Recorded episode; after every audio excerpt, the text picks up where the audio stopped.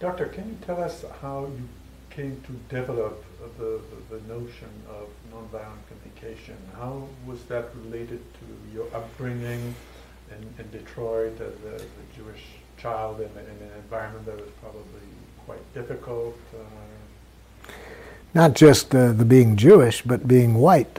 Uh, my family moved to Detroit just in time for the race riots of 1943. Uh, we couldn't go outdoors for, for four days. Um, about 30 people were killed in our neighborhood. So, as a boy, I got a very powerful education that this was a world in which your safety was in danger for things such as skin color and your name and other factors like that. So, this got me open to the question what gets into people that allows them to want to hurt people who are different? So that started it. And I was fortunate to see other people that I saw that didn't get caught in this. I saw other people, like an uncle of mine who came to help my mother care for my paralyzed grandmother every day. I saw him cleaning her up with a smile on his face, as though cleaning her up was a gift to him. So I saw that there were two kinds of smiles in this world. Smiles that I think is our natural smile as human beings when we're nurturing life.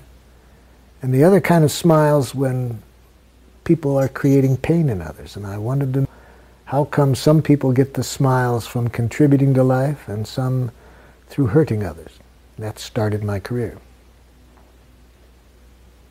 Were you involved with the civil rights uh, struggle in the 50s and 60s uh, with the, the process of desegregation? Is that what led to the foundation of your, of your center? Those questions really were the start of it. What led, what leads to this? And I picked clinical psychology to study, hoping that I would find the answer there to what leads people to behave in such violent ways and differences. And what I found in clinical psychology was something that was part of the problem. I saw that it made the mistake of thinking that the violence on the planet was a result of some mental illness. And uh, my studies led me to see that I wish it was that simple. I started to see that no, the, the violence that contributes to this problem we have dealing with differences is a result of social systems that have been on the planet for quite a while, educating us in ways that create this violence. So I wanted to study, instead of clinical psychology, I turned my attention to the other direction, to study those people who were living in a way that I thought human beings were intended to, to live. I wanted to start from the positive instead of looking for an illness that could explain things. I wanted to look for people who were educated in a way that helped them to enjoy giving to other people, no matter what the people around them were doing. And it was from studying such people that I saw that they used a different language than the one I had been educated to use. They used a language of life, a language that helped them connect the life that's going on within themselves and other people. Whereas I saw the language that I had been taught was a language of domination, one that was part of the problem. So I started to learn from these people who were living as I liked, the language that they used. How did they use power? And I pulled together the process that I now teach from observing such people. Then, after I graduated from the university, I was using what I had learned, which I now call non nonviolent communication, or sometimes we call it life serving communication. I was using it largely with families. And uh, I was pleased with how valuable the families found it. But one of the families that came to see me, the, the father, was working with a civil rights project that was trying to get black and white groups together, working together to deal with racial issues. And he said, I think this pre- training would be very helpful to us in helping black and white groups get together. And uh, would you come and show and use it with our, our staff? I did. They found it very helpful, and one thing led to another. And then for about the next 13 years, this would have been from about 1965 to about 1978, for that period of time, I was doing most of my work was involved in, in race relations. Federal government would ask me to go into some communities that were having a lot of violence and try and get the black and white groups to connect better with each other. A lot of schools wanted me to work with them in showing them how to create a curriculum that increased the students' respects for diversity rather than prejudicial attitudes. And I had a good opportunity back in the beginning of that experience to work with a street gang in St. Louis. And I formed a very close connection with some of the street gang members who were very helpful to me in learning how to translate our training in a way that would be good in this movement. And some of those street gang members traveled with me throughout the United States during those 13 years, working in some of these hot spots. Did you meet with uh, Dr. Martin Luther King? No, I never met with Dr. Uh, King.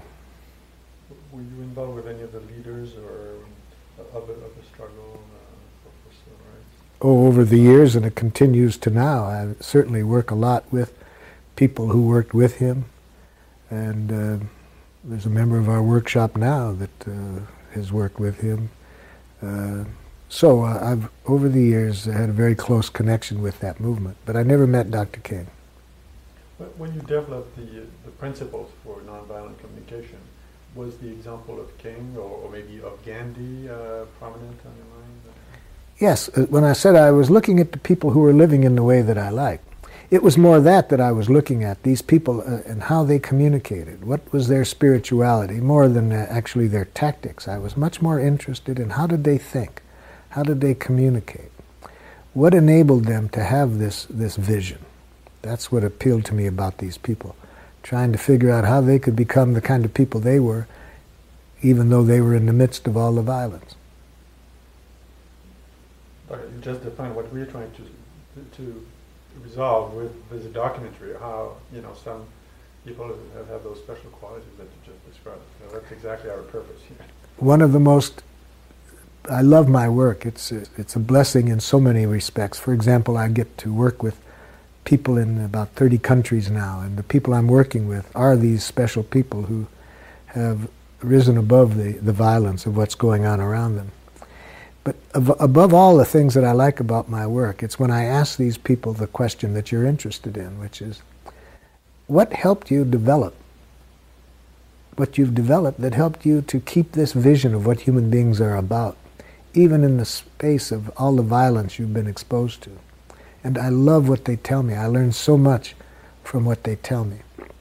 For example, I was talking to a woman from Somalia, and when I heard what she had been through, I could hardly believe that she could maintain the warmth and the caring that she did. And we were sitting uh, in front of a fire one night, and I asked her, uh, What helped you? Did you get a gift from your parents that would help you to become the person you are in, this, in spite of all of that? she immediately said, My father. And I said, Could you tell me one thing he did that helped you with that? I know it's probably thousands, but what's one thing he did? She said, Well, every day uh, we had to go four kilometers to go into the, uh, the city to get water, and he would ask me to go with him. Oh, so I said the fact that he cared enough for your company that he wanted you to go? She thought for a moment. No, Marshall, it wasn't that, she said. But on the way into town, no matter how many people we passed, he would stop and talk with them. Oh, I said, so that was it. He showed you this friendliness toward other people. She stopped and thought, no, that wasn't it, really. Then tears came to her eyes, so I knew she was getting closer to it. She said, Marshall, it was just the way he looked at people when they talked. She said, in the years since, when I saw the people doing this violence to one another, the vision kept coming back of my father and just the way he would be present to people. And that gave that re, that kept fresh in myself the vision of what we're really about. It's amazing how much that characteristic comes up when I'm asking people this question. A Palestinian colleague of mine told me the same thing that when he would come in from the house from the streets after horrible things were happening out there, his family would just listen, just be present to him and how that helped him through the rough time. So yeah, I like to ask that question. And this is much of our training, this presence, part of empathy that we, we teach. And it confirms just how powerful that is for me. Actually, I was just going to ask you about empathy. Is that the or compassion? I know I think you use both both words. Uh, what are the basic concepts of, of nonviolent communication?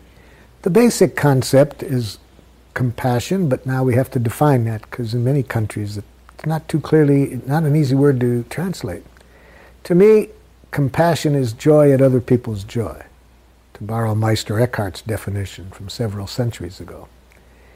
It's what I consider the natural for human beings to enjoy enriching the lives of others. So that characteristic of human beings where we enjoy contributing to people's well-being is what I would call compassion. And our training shows how to make the connections with human beings that allows that just to take place naturally. So part of that is empathy, to empathically connect with what's alive in another person, regardless of how they're speaking. So when people, even if they're screaming insults at you, we show people how not to get caught up in that, how to empathically connect with the life that's behind the message. And then the other part of our training shows that when we respond, to respond from the heart by telling people what's alive in us without ever using any language that insults, criticizes, or demands.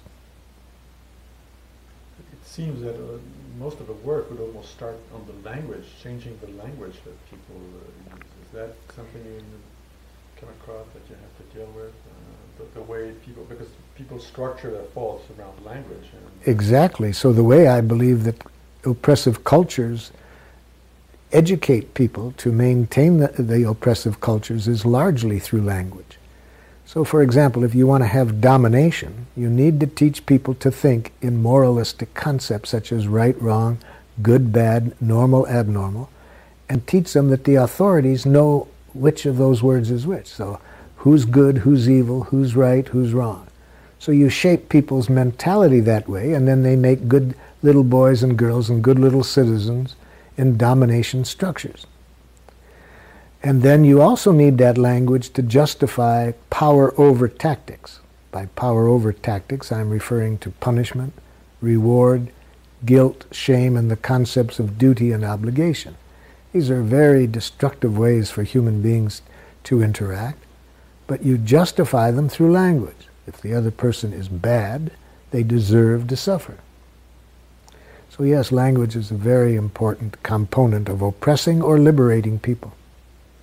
Now, you came up with two wonderful images, uh, two symbols or two icons. I, I, don't know what word you use. Yes. The, the jackals and the giraffes. Yes. Uh, yes.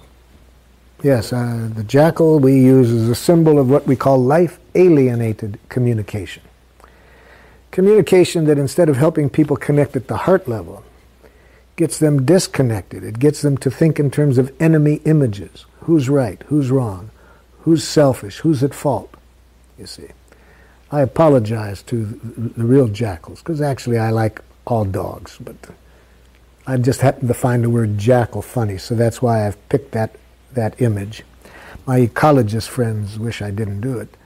Uh, but I do everything in my power and my training to indicate that it's just an image and that the real animals I'd like to preserve. And I use giraffe as uh, the symbol of nonviolent communication because giraffes have the largest heart of any land animal, and giraffes have the largest heart of any land animal. Oh, excuse me, I, get, I use the symbol of giraffe because we call our language a language of the heart and giraffes have the largest heart of any land animal. So uh, I started to use these symbols uh, a few years ago and find them very powerful teaching aids in some areas. If the people I'm working with have gone through a lot of suffering, uh, they don't want to make light of it by thinking of uh, the people who've killed their families as a jackal. So we use it sometimes, and sometimes we don't. How did the image, image of a jackal about? It really wasn't anything to do with this poor animal why I picked it. Uh, just the word sounds funny. And so one time I said to a woman who wanted me to work with her relationship with her husband, I'd worked on that relationship a long time with them, and I said, You're not tired working on that jackal? And she thought this was so funny, you know, to think of her husband as a jackal. Just because she laughed at it, I started to play with it in my training, and I found out that the participants, uh, they learn faster with such an image.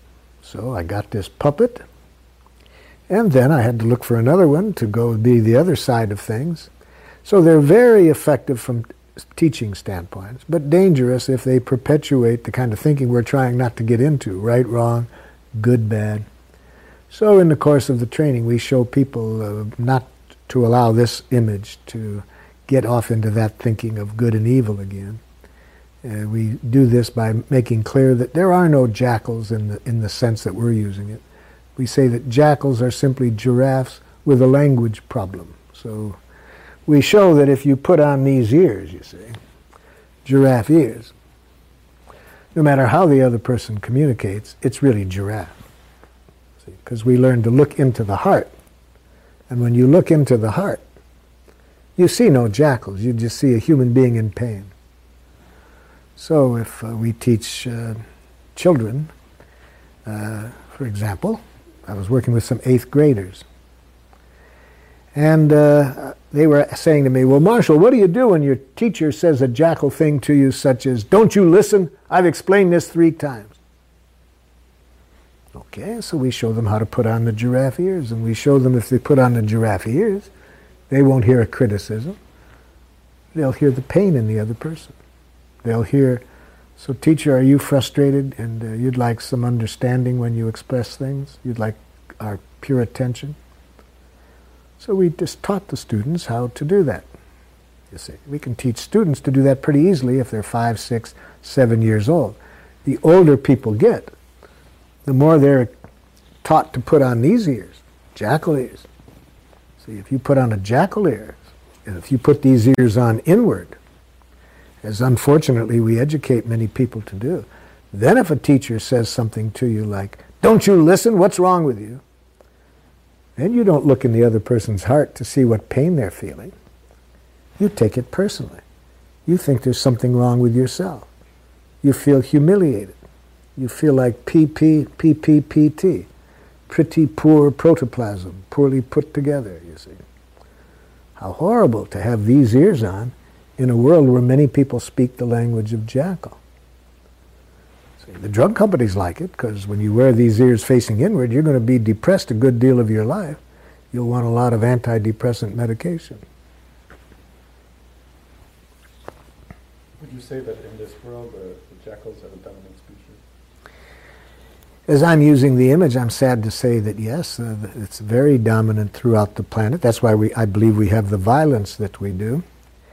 Uh, but it's not the only way of thinking and living. Uh, Ruth Benedict, the anthropologist, has shown in her research that there are many what, I, what she calls synergic cultures, what I, I call giraffe cultures. There are many of them that have escaped this domination training that's existed for 5,000 years, according to the theologian Walter Wink. Uh, so, unfortunately, this is uh, the, the most frequent uh, way that people are educated in the world to think in this good, bad, right, wrong. And unfortunately, even the beautiful religions have been interpreted by people with jackal ears in a way to maintain this domination and this violence. Uh, we work with many people within the church that have a totally different interpretation of their religion. They have giraffe ears. They can read the same scriptures and get such a different picture from it. My Palestinian colleagues cannot imagine how anybody can kill in the name of Islam. We have a colleague in uh, Sri Lanka, a Jesuit priest, uh, uh, who's working hard, risking his life to bring the two groups together that are at war there. So uh, we work with a lot of people from the basic religions, but who have, uh, they're in the minority, unfortunately, within these religions. What about the political sphere? How, how do how do the concept translate uh, with uh, politicians, uh, world leaders? Well, the world leaders, um, I think, are the same as any other group. there is a percentage of them that I think have the kind of development we're interested in people developing. They, they'll have trouble getting elected to top positions, but they, there are people in the political life. So what we do in each country is we try to get this 5% or so of the population that have this different consciousness. We try to bring them together out of the consciousness that Margaret Mead, the anthropologist, points out when she says most social change occurs when you just get a few people of similar vision together, you see. So we try to go into countries and bring together these people that share a common vision, share our training with them, and uh, work with them to see how it can make the most contribution toward peace in that area. So, for example, 10 years ago, 1990, I went to Israel and Palestine and found a team from both sides that each uh, have the same vision that was very much in harmony with that of our training. They saw our training would be very helpful to them. And I've trained them very well so they could train others. And we have seen quite a spread in our training in the region in the last 10 years. We now have in Israel, for example, about 400 schools that are what we call giraffe schools. And all this has happened in the last three years. We got one school started three years ago. It was doing so well that um, the European Union gave us money to get four more started in Palestine, four in Israel, and a couple in Serbia, and some in Italy. Those schools went so well that the new president in Israel, Barak, made the woman who was the head of our first school there chairperson of a national commission to prevent violence in the schools. So that's why now we have so many schools in Israel uh, where the teachers and the students and the parents all have been taught our process of communication.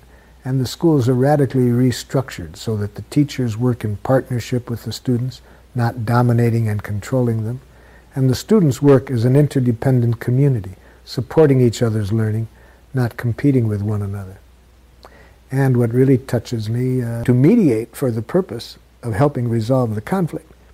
But if the chief would like us to train people from both uh, sides, we would be glad to teach them how to do this so you don't have to invite me in if you have another conflict.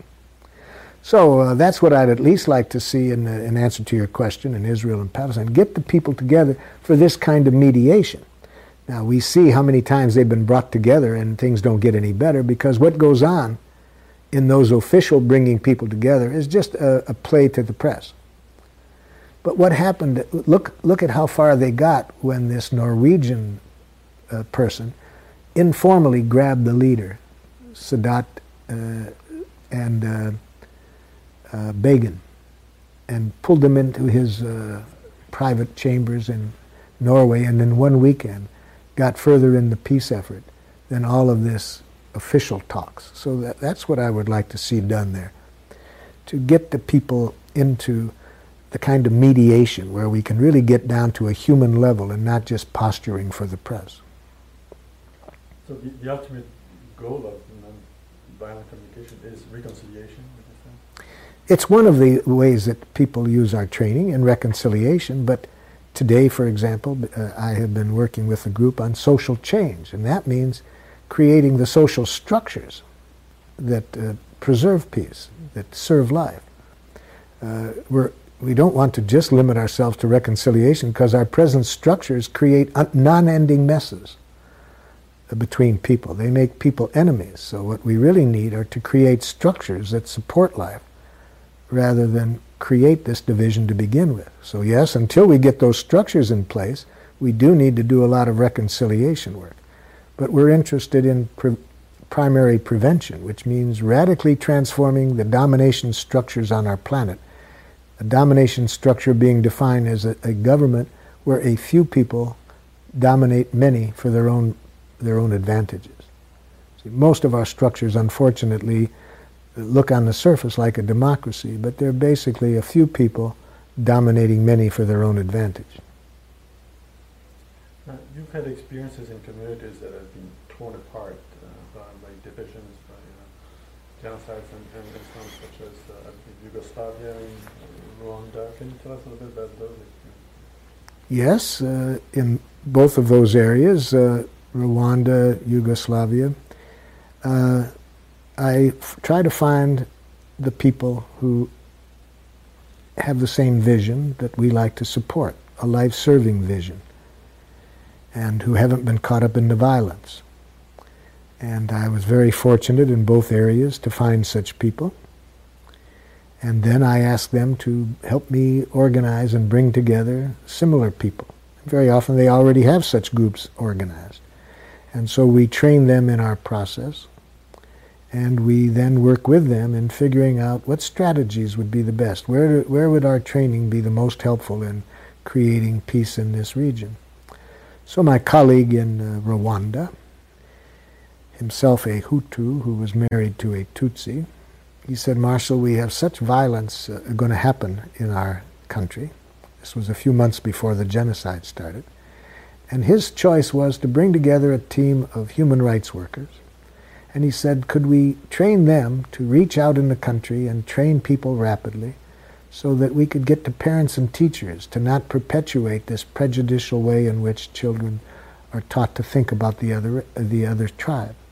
So that was our plan, to first get together a group, which he already did, have me train them, I started, and then our plan was to reach out into the homes and the schools to teach the next generation a way that we hoped would prevent the violence. But we, four months later, the, it started. My friend was killed. Uh, we still have a project there of some of the survivors. Uh, it's going very slowly. But you've had an experience in Algeria or some of the people you trained. Uh, I haven't myself been to Algeria, but we have uh, trained an Algerian woman who has done uh, who did heroic work going back there and using our training in showing parents different ways than corporal punishment for dealing with children and uh, different ways of respecting women and giving women more rights. Uh, but she went a little quickly for the times and uh, her life was in danger. So we had to help her get out and she's been living now the last four years in Belgium. But while in Belgium, she's been training people from Algeria in, uh, in exile. And uh, I have uh, trained a lot of Algerians in exile in Paris. Now, are the problems there essentially the, the, the fundamentalist uh, movement uh, using violence to, to take, take over the country? Is that what she was dealing with? Uh, she was dealing with how some people are interpreting Islam uh, and on the basis of their interpretation, uh, not having women the rights that she would like to see women have. So she wanted to be respectful to their religion. She wanted them to see that many people uh, interpret the religion differently. Uh, however, um, she was judged by them as uh, deserving of punishment and death, and so that's why we had to help her get out these extremists uh, exist in every country. They exist in the United States, they, in every country that I know of, uh, these extremes exist. And uh, unfortunately, given that we come out of histories of domination structures, they're often very appealing to be leaders in these structures. They fit very much with the structures. Have you found leaders uh, giraffes as, as opposed to jackals? Yes, uh, in every country there, there are leaders. That now many of the the leaders that I work with are not necessarily in the government, but uh, I think that we look in history that many of the, the leaders have not been in the government, like Dr. King and Gandhi were great leaders. So it's more that kind of leader that I'm usually working with in each country. Like uh, in Palestine, I work with some very powerful, wonderful men who are very powerful leaders.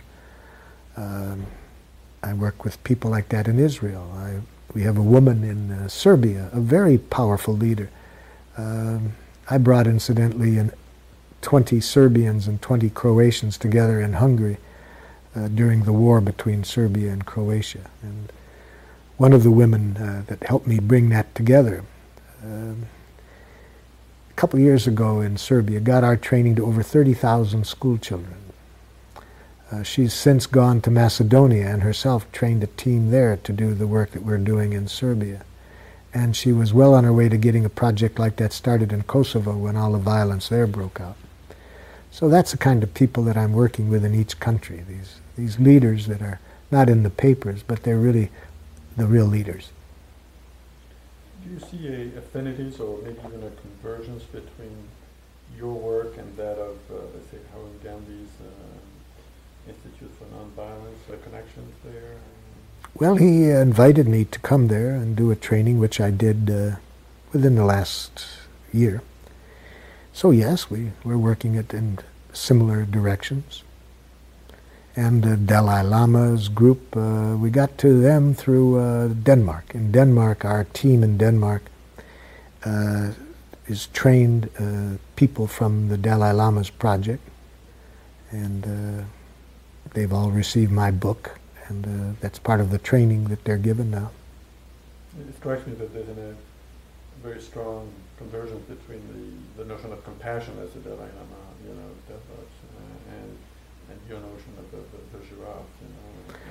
Yes, I think I don't see any differences between us. Uh, in our training, I've integrated a lot from Buddhism. I've integrated a lot from Christianity. I, I was in uh, the village of Bet Sahur in uh, Palestine, and at the end of the day, one of the young uh, Palestinians said to me, You know, Marshall, I like your training very much. But, you know, it's nothing new. This is just applied Islam. And I laughed. And he said, Why are you laughing? And I said, Yesterday I was in Jerusalem. And David Rosen, an Orthodox rabbi, told me that this was nothing new. It was just applied Judaism. And so I feel very good about the fact that people uh, in all of the different religions have seen our training as very supportive. But now the ones that are telling me that are not the ones who would be described as the extremists. They're the ones that might uh, want to do damage to me for even implying that our training is consistent with their, their religion. Has your work ever put you in a threatening situation, the fact that you're advocating nonviolent communication in countries, uh, communities that were divided by very violent conflicts? Has that ever had any dangerous impact for, for yes, from time to time. However, the people that bring me in take real good care of me. Uh, for example, four times before I went to Burundi for the first time. I had my visa ready, my plane tickets, I was all set to go, and my colleague called me up the night before and said, don't come. The time isn't right. So I have people taking real good care of me. But of course, in those places, uh, things can happen. So as you might have noticed in my book, one day I was in a refugee camp in a country that's not too favorably disposed uh, to Americans. And my colleague, when he was introducing me uh, to about 170 people that were amassed to hear who this was being brought in to talk to in this refugee camp, all he had to do was mention I was an American. And a gentleman jumps up and screams at me, Murderer! And the next thing I know, uh, people are screaming at me, child killer, murderer. Uh, the night before, they'd had a riot in this refugee camp, and uh, hundreds of tear gas grenades were shot in. And as I was walking in, I saw on the side of these tear gas grenades, made in USA. So I already had known ahead of time these people probably weren't favorably disposed to Americans. So I used our training. I said with this gentleman, the first one that started to call me a murderer, I said, Sir, are you angry because you need a different kind of support from my country than you're getting? He wasn't expecting somebody to be concerned with what was alive in him when he called somebody a murderer. And he was shocked for a moment and he said, You're darn right. We need housing. We need sewage. We don't need your damn weapons. I said, Yes, sir. So you want me to know that when you have needs like that, it's very aggravating when you see weapons being sent. Do you know what it's like to live in a refugee camp like this for 28 years? So you'd like some understanding for how horrible this can be. Anyway, an hour later, he invited me to a Ramadan dinner at his house. Uh, we now have a, one of our schools in the school in that refugee camp, you see. So, yes, uh, from time to time, I'm in front of groups that, uh, for one reason or another, might be angry at my uh, religion or my, uh, my citizenship. Uh, and in Sierra Leone, Africa, one time, uh, we were in danger for a while until the people could be sure that we weren't on the other side. And, but most of the people who are in danger are my colleagues. We're doing heroic work now in Colombia, but that work is being done mostly by my colleague Jorge Rubio. Uh, so uh, my colleagues are the ones whose lives are really at risk. Have you been able in your own life uh, to chase away, to get rid of the, that jackal energy? And find sometimes that takes over. Oh, I, I, I have a lot of it left. I don't think anybody is going to ever in this lifetime get rid of all of it if you've been exposed to the education that I've been and that others are and continue to be. I'm very pleased now if I look at the growth in myself from when I first became aware of how my mind had been shaped by the domination structures. And I'm pleased with the work I've done to liberate myself from that. But one day I went to the Holocaust Museum in uh, uh, Jerusalem on, on, Holocaust Day, and I was very moved by that experience. And uh, that afternoon, I was doing some work in a refugee camp in Palestine, and somebody forgot to give me some important information. It was under military curfew. We were supposed to be out of there by 5:30. And so I'm standing out on the streets at 6 o'clock talking comfortably with some Palestinians, and all of a sudden we're surrounded by military. And uh, the soldiers are doing something to a friend of mine, a Palestinian friend, is not how I would like people to be treated. And I forgot all about the training I give people, and I went back to my Detroit jackal mentality, and I grabbed this soldier and I spun him around and I said, What the hell are you doing to this man? And then the man at least showed equality. He started to abuse me in the way that he had abused my friend.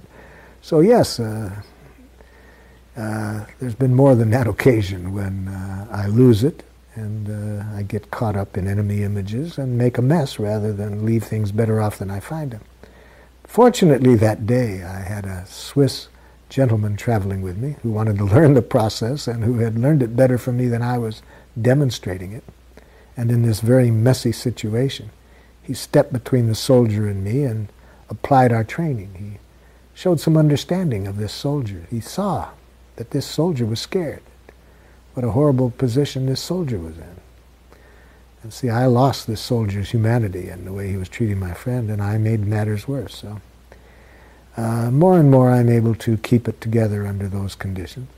But when I don't, I make a mess. But I try to learn from it then. What if you, did you ever read Nelson Mandela, the story of how he resisted the 27 years I'd like to hear more about that. How did he? I've read a lot about uh, Nelson Mandela, but that part I don't know. Because I think basically uh, he applied that energy, the, the giraffe energy, uh, even the, that empathy, directing it towards the worst, the most racist, the most abusive uh, guards, you know. And after a while, the guards were so were stunned that they would be dealt with uh, that, that, that way that they became friends and they started telling their own stories and their family stories and, and some kind of uh, modus vivendi, you know, was was established, and uh, which also allowed, I guess, uh, Nelson Mandela to be treated as a, on, on a level of equality. You know? and that's probably how he survived those 27 years, uh, subjected to the worst abuse. You know? And I'm also indebted to Nelson Mandela for the contribution he's made to restorative justice, which is, for me, one of the most hopeful things uh, present today in the field of uh, justice. And uh, I've been involved in restorative justice programs in, in a few places. I'll be speaking in England next uh, year to an international conference on restorative justice, and Nelson Mandela has led South Africa to be far ahead in that important arena. We should probably, if you don't mind, uh, Doctor, just explain it a little bit. What is restorative justice is a very radical concept because it means instead of punishing people, we need to look at crime in a total context, a total community context. And we need to get the victim and the perpetrator and the community all involved in a healing and a restoration of things to a place that's good for everybody. And to be conscious that punishing a person is just going to make the society worse. We know this in the United States, for example, that from the history of our, our judicial system, putting people in a prison for a certain act, if you take somebody else, the exact same act, they don't go to prison. The person who goes to one of our prisons is much more likely to repeat and act in a violent way when they get out. And it cost us in many states about $25,000 to put a person for a year in prison So we're spending $25,000 a year to put people in institutions that make matters worse. The only other option we can think of is to do nothing. Well, the principle of restorative justice shows a very human, effective alternative. For example, uh, I've been involved in some of these restorative justice programs where I will have a victim, maybe a woman who has been raped, in the same room as the man who raped her. And the first job is for me to help this man empathize with the pain created in the victim. You see? Now, this is a very emotional experience because the victim is very often wanting to scream at this person. Do you know what it's done to my life? Etc., etc. And then it's not easy for this person to hear the suffering. So I'm there to support them to hear it. See? Tell me back what she said. It's too painful, I can't. I'm a rat. Yeah, calling yourself names is too easy. Tell me what she said. I can't. Let me tell you what she said. And then I repeat the sufferers has. Now I want you to repeat it. Why are you doing this to me? Do it. It's painful to really see the pain we create in other people. It's much easier to just blame them or hate yourself than to really see the horror of what this person has suffered. This might go on for an hour, two hours, till this person, this person feels fully understood. Okay, now, how do you feel when you hear that? I'm a rat. That's too easy, calling yourself names. I want you to tell me how you feel. Go in and tell me how you feel. Don't make me do that, man. Do it.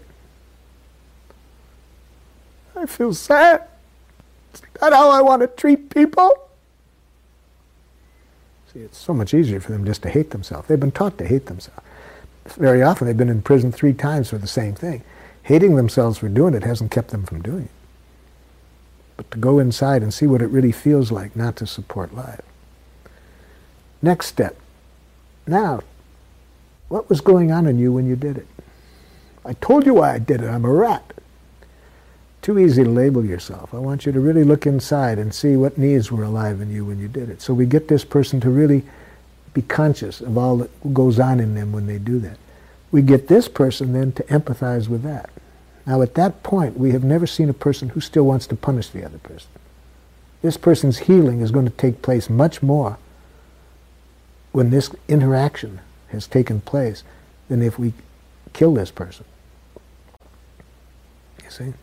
So that's a, an aspect of restorative justice, this kind of work in the prisons, rather than just making this person hate themselves and then getting out on the streets.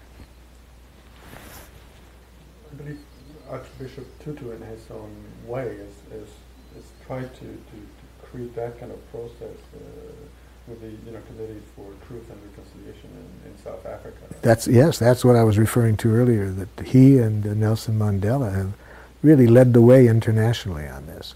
And this, you've probably seen the videos that have come out. I haven't yet, but my colleagues have given me some, and I just haven't been around a, a, a recorder to see it they told me about those films, and I'm really thrilled that uh, that we're making this known because uh, as long as we're punishing people, we're going to have a violent society. Did you use film actually in your training? Uh, I used to do it a lot more when I wasn't moving around so much. I used to film families, and I would just show them from the film how they're communicating, and they could just see why they were having the problems, and and we're talking now about the use of your media as really where our hopes for the future are. For example, uh, we have a, a demonstration project of a, an entertainment show for children in which the hero is a nine-year-old girl who has a Mr. Giraffe puppet. And with this Mr. Giraffe puppet, it has magical powers to put giraffe ears on her friends so her friends can feel what it's like to have giraffe ears on. And all of the children that we have shown this program to, they love it. So we would really like to get sponsors for such a program in which we could show kids something else beside what they learn, as you well know, than two hours a night they're watching television the most. In 75% of the programs, the hero either kills somebody or beats them up. So we're perpetuating this heroic image that uh, the good life is good guys punishing bad guys. And as long as that's the world that we educate children to, I'm afraid we're going to continue to have violence. So yes, we want to learn how to use the media and television a lot more. Uh, we've just sampled it. I made a couple of videotapes that have done wonders in getting our projects out to the world, but I want to get it over the, the national media. I think probably in one hour we could do more work than takes us six years now in, in these countries. One last question, Doctor. Uh, can you think of a, a great instance of giraffe empathy that you would share with? I like the fact that that's such a hard question to ask because if you follow me around in my work, you would hear just how many of these I hear every day and, and in all levels. Uh, but maybe one that uh, I've mentioned in my book, it's a good example, was a woman in Toronto, Canada, who works for a, uh, drug detoxification uh, unit. And two days after our training, a young man comes in off the street and uh, he's obviously been on drugs. And he says, I want a room. So the w- woman on charge that night starts to explain to him that they're filled up, and she was going to help him find an address of another place he might try. But the next thing she knew, she's laying on her back, he's sitting across her chest with a knife at her throat, saying, Don't lie to me! You do too have a room! I said to her, What did you do? Uh, she said, I did what you trained us to do. I, I connected empathically with what was alive in him. I said, You remembered to do it under those conditions? then she said something interesting. She said, What choice did I have? I guess desperation can make uh, good listeners out of us all. And she said, You know, Marshall, what really helped? I said, What? That stupid joke you told. I said, What stupid joke? Remember when you said, Never put your butt in the face of an angry jackal? Oh, I said, Yes, I tell that joke a lot.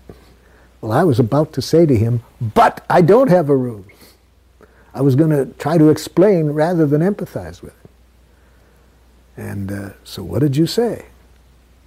Oh, I said, first let me tell you why I remembered that that joke stayed with me because just a short time before, my mother and I were having our weekly conversation in which she was telling me, I've got to get rid of the job, it's too dangerous. And I said, But mother, it's my life. And my mother said, I could kill you when you say but like that.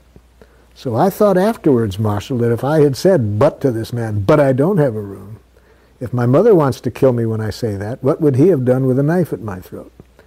But instead, I remember what you taught us to connect with what was alive in the other person. And when he said, You do too have a room, don't lie to me, I said, Are you angry and, and need to be told the truth? You're darn right. I may be an addict, but blasted, I'm going to get respect. You understand that? So, sir, you're tired of not getting respect, and you have a need for respect, and you're going to get it one way or the other. I said, and how long did you listen to him empathically in that way? Oh, she said, about another 10 minutes. Oh, I said, you must have been petrified. She said, no, I wasn't, Marshall, because I could see after the second message what you've told us, that it's when people need empathy the most that it's the scariest to give it to them sometimes. But I could just see how hungry he was to have somebody hear what was alive in him. So after 10 minutes, he could finally hear me when I told him I was scared and I'd really like him to get up off of me. Then he allowed me to call him a cab and give him an address to another place. I called him up and told him to take caution. I said, wow, you've really mastered the empathic connection if you can do it under those conditions. What are you doing back here for some more training? She said, now I need you to help me with a harder situation. I said, a harder situation than that? What could it be? She said, now I want you to teach me how to do this with my mother. But we see this quite a bit in our training. We can be working with police, teaching them how to go into very dangerous circumstances, making empathic connections with people. They'll come to our next session and say, oh, it really works great, Marshall. You're right, it's more powerful than going in with a weapon. But now teach me how to do it with my 15-year-old son.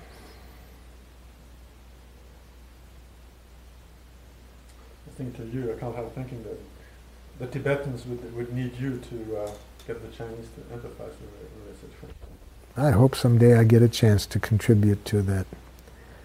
Uh, I have every hope in the world that if we could get the people, as I said, into a room, we have the time to get them to connect at the heart level. I don't care how many centuries the conflict has been going on. I'm really confident we'll find a way to get everybody's needs met. The big problem is actually getting them into the room. As I said earlier in the story about my colleague in Nigeria, it took him six months going to each side, listening to them when they said, you can't talk to these people. The only language they know is violence. So he had to listen to their skepticism, hear their fear. It took six months before finally they would listen to him and at least give us one day. So if we can get these people together and connect them at this level, I'm, I'm confident we can find a way to get everybody's needs met, even when there's complicated issues involved like land and water uh, that are behind all the political issues. Um, I'm convinced that most school children could solve the problems that lead nations to war. They're not that complicated. If you could just get everybody's needs on the table, see what the resources are. Most school children could resolve the conflict. The big problem is getting the human connection necessary for the resolution to take place.